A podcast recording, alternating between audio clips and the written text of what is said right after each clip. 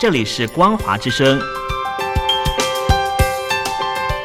听众朋友，从现在开始，请您一起来关心最近发生的新闻事件。欢迎收听《光华随身听》。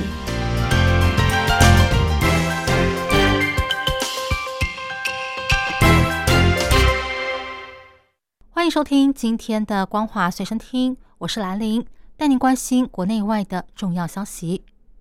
中国前外交部长秦刚今年六月突然失踪，还被拔关，至今依然下落不明，引发讨论。美国知名的政治新闻网站政客爆料，秦刚已经在习近平史达林式的全面清洗下身亡。根据几位接触中国高级官员的人士透露，俄罗斯副外交部长鲁登科向习近平告密，说中国外交部长和几名解放军的高级官员。被西方情报机构给渗透了，习近平一怒之下就展开大清洗。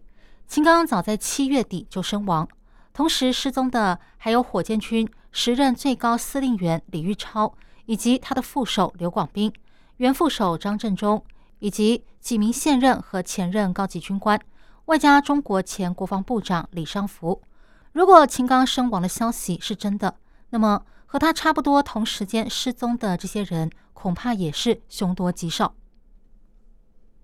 中国最近爆发呼吸道疫情，许多医院的儿科出现过度负荷的情况，许多学校也接连停课。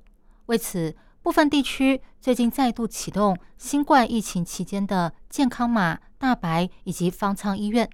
浙江省义乌市甚至建议民众开始囤粮，让不少人担心，如果疫情严重。政府是否会再度启动噩梦般的封控措施？最近传出重新上线的健康码，包含广东的粤康码以及四川的天府健康通。而在河北三河市重感染区，有大白进入校园展开消毒工作。在北京，北大妇儿医院也启动方舱供患者打点滴。浙江省义乌市政府甚至发布了倡议书。建议民众保存十天以上的存粮，一度登上微博热搜，引发网民们的热烈讨论。有人说：“这些东西怎么又出现了？还嫌把大家搞得不够惨吗？”也有人说：“最近全国各地很多健康码又出现了，现在又有地方发出倡议书，这到底是什么意思？”广州华南理工大学环境与能源学院的教授邱永才。稍早在广州第一人民医院去世，享年四十岁。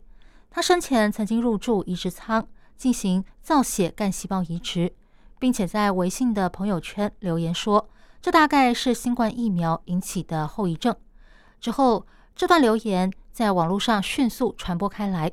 虽然各大平台纷纷删除，但是已经引起了网民们的重视。中国新冠疫苗的安全性再度引起讨论。邱永才曾经在多所知名大学进行研究。他不但是中共党员，还曾经入选中共第十三批国家青年千人计划。他说自己的病大概是疫苗引起的后遗症。灭活新冠疫苗注射到人体后，引起再生障碍性贫血。根据他的调查，应该是疫苗中的灭活病毒里有一些未知的化学物质。破坏了造血细胞间的自我识别，影响到正常造血。这不是中国的新冠疫苗第一次被质疑安全性。二零二二年，中国有三十多个省市自治区的白血病患者发表公开信，说自己因为注射新冠疫苗而罹患了白血病，但是却被政府打压，找记者和律师也没有用。大家是否还记得，二零二二年四月，中国河南省境内四家村镇银行突然不肯让存户取款，引发存户的大规模恐慌，就此展开多次的维权和抗议活动。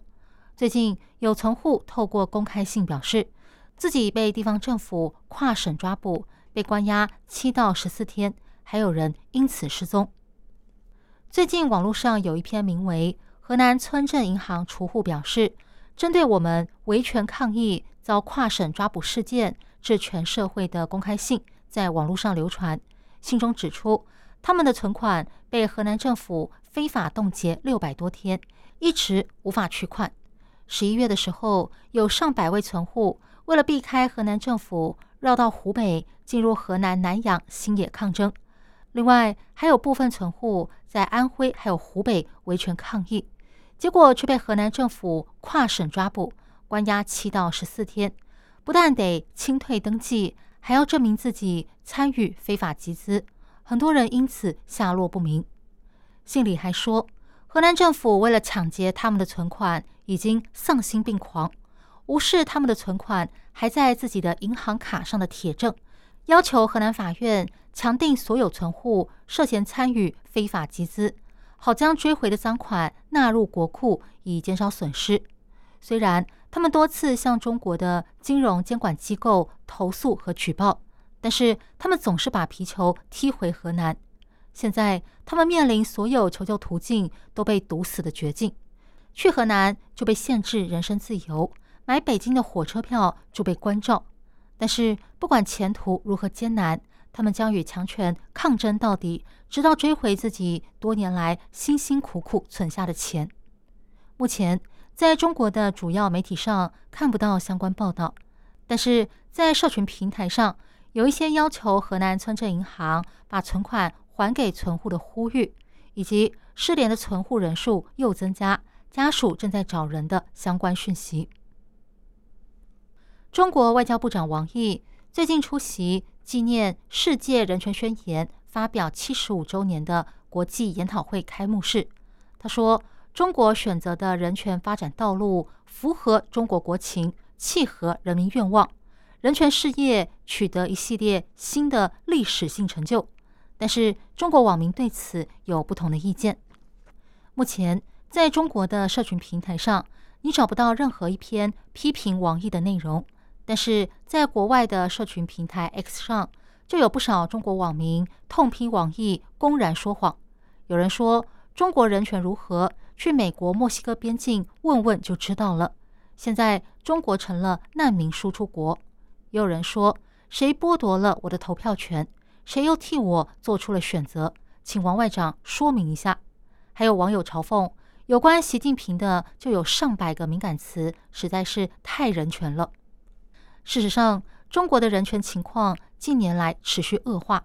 根据二零二二年各国人权报告，里面指出，中国侵犯人权的行为包括在疫情期间借公共卫生的名义实施各种严酷政策，加强言论审查和处罚异议人士，挤压 LGBT 族群的生存空间。摧毁香港的人权和公民自由，以及对新疆维吾尔等少数民族实施种族灭绝等等。打击贪腐是中国国家主席习近平任内的重要政绩，但是这十年来，贪官的人数依然是有增无减，甚至连负责查办贪腐的纪检监察部门官员也跟着贪。专家分析，这凸显中共官员的腐败已经侵蚀核心。如果政治制度不改，难以从根本铲除腐败。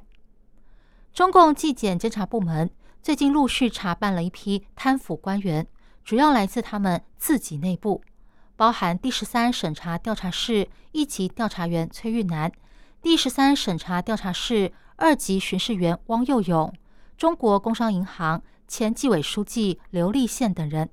这些纪委监委原本手握尚方宝剑。要来斩贪官，自己却接二连三跟着落马，凸显中共领导人习近平所谓把权力关在体制的笼子里，完全是自欺欺人。